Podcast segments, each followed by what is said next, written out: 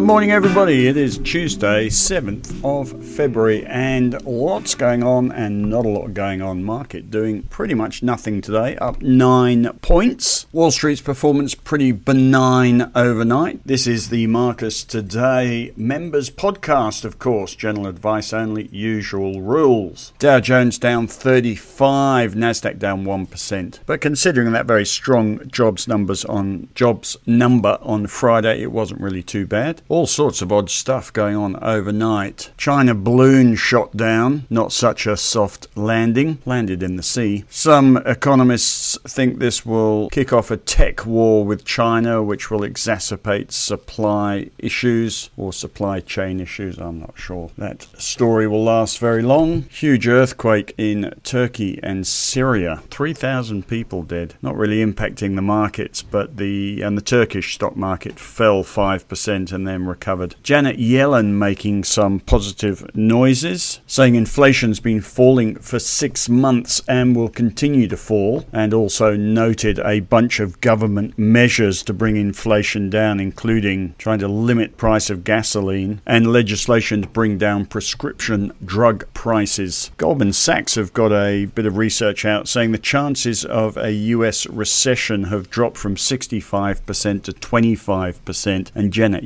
Making the same comment that with the drop in inflation and the jobs market remaining solid, what I see is a path in which inflation is declining significantly and the economy is remaining strong. Another soft landing comment. Powell makes a speech tonight. Not sure he can say anything that he hasn't already said, quite honestly. Might comment on the strong jobs number. The RBA is today. Everyone's expecting a 25 basis point rate rise bond markets factoring in 22 basis points. They have the RBA statement on monetary policy on Friday. I saw somebody on Channel 9 in a suit whinging about their mortgage payments going up from $2,000 to $3,600 in the last year, and I'm confused as to whether we should be sympathetic or not to somebody who's over leveraged themselves. Maybe not everyone is aware that mortgage rates are volatile a couple of other quick things. Google are launching their own chat bot called Bard. Search is in, at the end of this year, by the end of this year, search is going to be completely different. You're going to put in how to do a pivot point in Excel, and rather than 20 random amateur rubbish videos that waste your time on how to do a pivot table, you're going to get a bit of AI which will tell you how to do it. So, search is going to significantly change anyway. Google responding to Microsoft's investment in ChatGPT, getting into AI as well in their search engine. Of course, they had to do that. No deal on the debt ceiling yet. The government have 31.4 trillion of debt. They hit the ceiling last month. They've got to negotiate a new ceiling, and they're going to run out of money in June. So we're going to spend a couple of months or more with a lot of political brinkmanship. It seems to be the way American politics works, isn't it? That you find some issue no one can agree on and then hold out and hold out and hold out, whether it's the debt ceiling or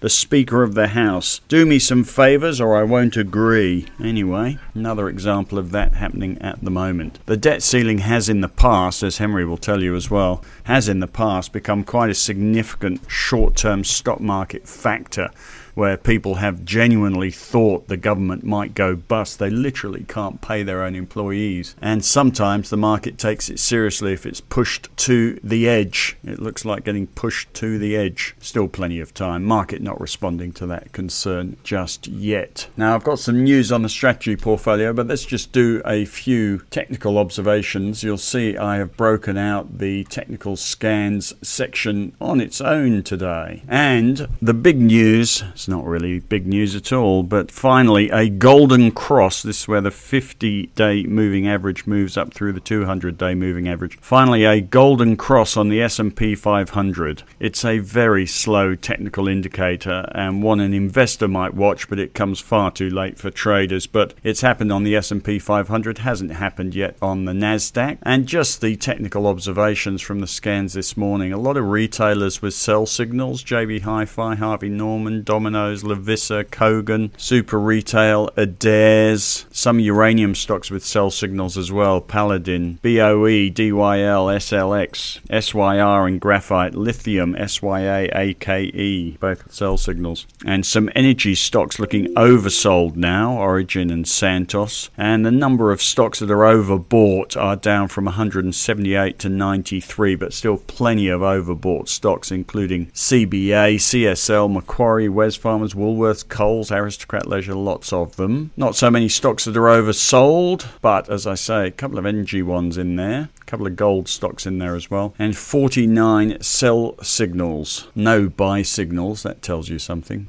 Now, a couple of other major things today. Macquarie's had their third quarter trading update. Share price is up on the back of that. UBS said they're better than expected. They're expecting profit down 6%, and it was up a little bit. Macquarie's up 1.6% today, which is a little bit against the trend. You can read all about it in the ideas portfolio section today, but suffice it to say this is one of the biggest, it is in fact the king of the stock market stocks, which are stocks that go up when the market does well. So Macquarie thrives on buoyant financial markets. The markets have been looking a lot better so far this year. They had a record December quarter a year ago. They have beaten that. So on track for record results. This year they've got $12.5 billion in cash, which they're talking about being poised to make acquisitions if they see the opportunity. It all reads well. Macquarie is overbought at the moment. We do hold it in the ideas portfolio. At the moment, we are up 9.6%. We'll just keep holding that for the moment. I've got a few comments on other stocks in the ideas portfolio today. We're basically holding everything for the moment. 29 metals, we're down 15%. It's oversold. I'm still holding that and encouraged by the golden cross on the S&P 500 to keep holding GGUS, GGUS, which is 1.65 times geared to the S&P 500. Short term, the message is the market is just cooling off after a fabulous run in US stocks. Just cooling off and the US results season is running into the buffers and that has been or has provided a good undercurrent for the US market, particularly the NASDAQ, and that seems to be petering out. So, a few things just cooling off a little bit at the moment. Now, one thing that's cooling off, and this is in the strategy piece today, is gold. Have a look at the chart of the US dollar. Gold does the opposite of what the US dollar does sometimes, and this is one of those times. The big drop in the US dollar the moment the Fed went soft saw the gold sector take off from about October last year. And we have a gold sector ETF, GDX it's called. We're up 13% on that. We are taking a profit today in the strategy portfolio. The strategy portfolio is not a trading portfolio,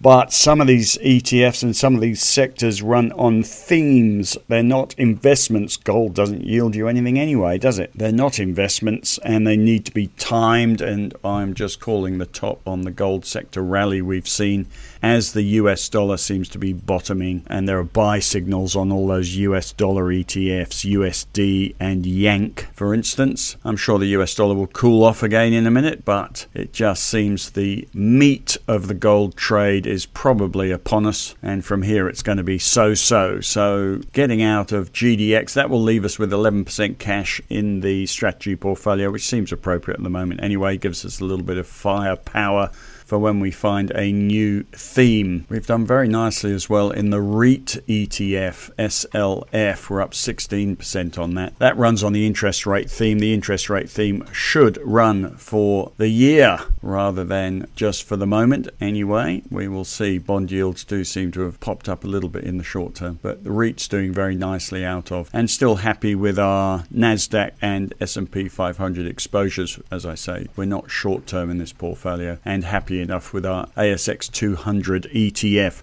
We bought that in October last year. When you consider the average return from the stock market is 5.77% per annum plus dividends, this has been up 12.6% without dividends since October. So we have doubled the average annual return in four months here. Pretty good. Our Asia ETF hasn't done anything. We're only up 1.7% on that. Anyway, the message today is selling gold, selling our gold ETF. Henry agrees as well. We've taken the meat out of that trade. That's enough for now. ARB down today on results. We're into the results season. Mostly next week we really get stuck into it. Other little things Turnbull X price Prime Minister, says export restrictions will come off with China. I don't know whether you saw, wine exports to China are down from $1.3 billion in 2020 to $12.4 million.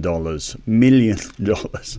Maybe we should be buying some Treasury wine estates if that is going to turn around. But obviously, good for coal, barley, wine. Sure, I've missed one. Transurban down a touch on results today. And we wait for the RBA. Henry today writes about reporting season and worries about land mines. Notes Goldman Sachs with a list of stocks that should do okay and stocks that could cock up. Altium, Sonic Healthcare, Coles, Dicker Data, a2 Milk, Bega, and Tabcorp. And they're quite optimistic that travel companies will do better than expected. And on their list is corporate travel, Qantas, plus Telstra, Temple and Webster, Data 3, QBE, Breville, to name a few. He also writes about Nick Scali, Transurban, and other stuff. Have a look at Henry's tape today. Right, that's about it. As I say, solid enough day. We're up 11 as I leave you. Dow futures are up 58. Nasdaq futures are up 43. We'll wait for the RBA. You've got to assume the RBA are not going to upset the market either way. They are the mouse on the elephant's back. If they don't pause this time, which looks very unlikely, there's a good chance they'll pause next time. That's about that. Everything's steady as she goes. Selling gold, holding everything else, looking to get back into the NASDAQ at some point. It's just cooling off for the minute. And thank you, Macquarie. You have a fabulous day, and I will speak to you tomorrow.